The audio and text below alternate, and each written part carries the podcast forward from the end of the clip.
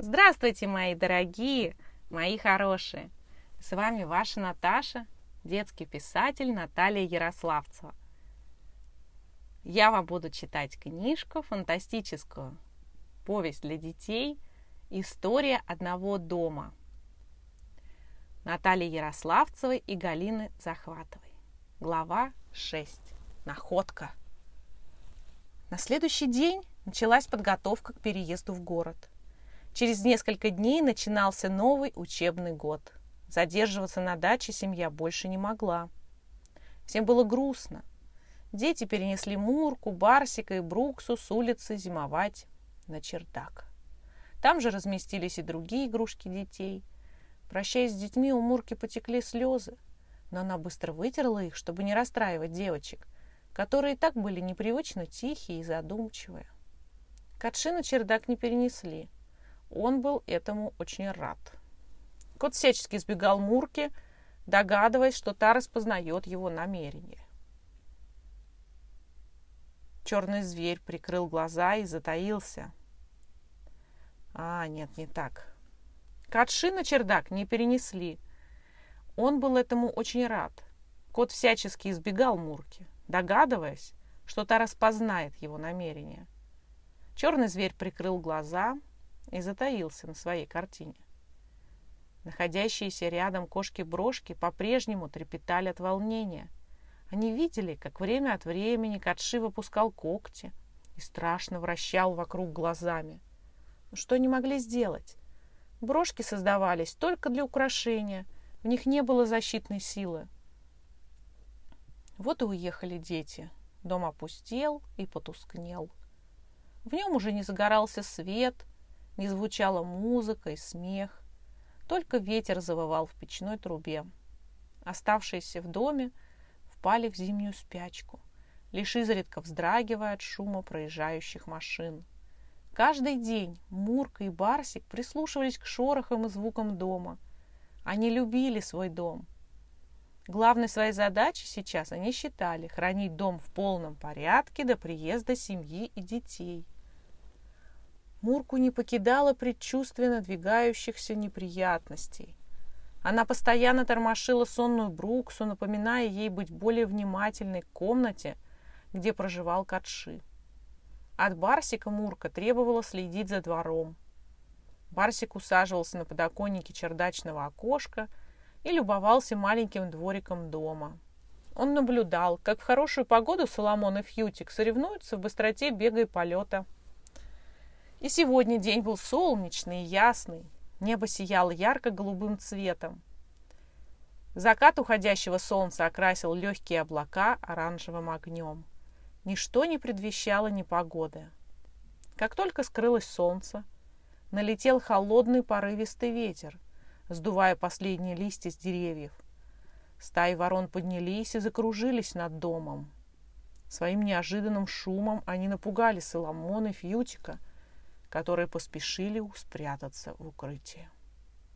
С наступлением темноты Мурка, Барсик и Брукса вышли из своих игрушечных оболочек, чтобы подвигаться и размять ноги. «Ах, как хорошо размяться и побегать!» — говорил Барсик Бруксе — и они затеяли играть в догонялки. Сегодня полнолуние, ночь особой силы. Надо бы присмотреть за поведением Катши, сообщила друзьям мудрая и чуткая Мурка. А я налью ему в миску новую порцию молока. Он попьет его и станет милым и добрым котом, наивно заявил Барсик. Он взял кисть с белой краской и побежал в игровую подрисовать молока – миску Катши. Но как только он вошел в комнату Катши, то от испуга выронил кисти краски. Черный кот смотрел на него с картины со звериным оскалом. Шерсть на спине стала дыбом, зеленые глаза сияли недобрым светом.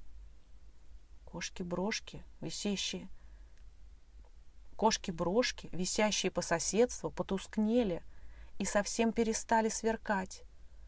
Их темный сосед вытягивал из них всю энергию, становился выше и крупнее день ото дня, а брошки уменьшались, превращаясь в оплавленные кусочки металла.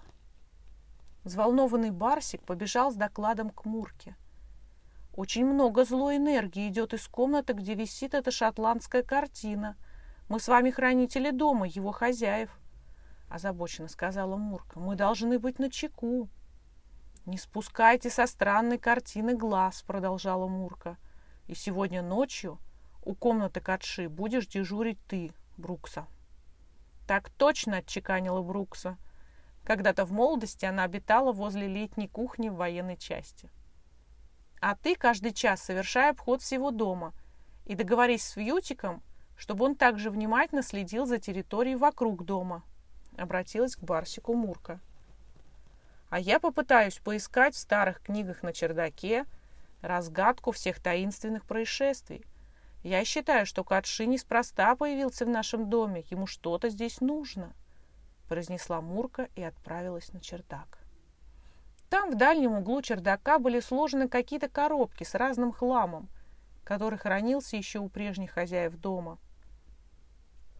Дом, в котором жили наши друзья, очень хотел помочь Мурке в поисках тайны. Он как бы подталкивал Мурку к цели поиска — и Мурка, обладая тонкой интуицией, четко следовала голосу дома. «Мурка, достань из большой картонной коробки черную шкатулку, на дне которой найдешь ты...» Не успел закончить внутренний голос дома. Раздался громкий шум и крик со двора. Во дворе дома хозяйничал соседский во дворе дома хозяйничал соседский пес Соломон. Он считал себя другом Мурки и заходил во двор, когда хотел. Как хороший охранник он прибежал с проверкой сейчас.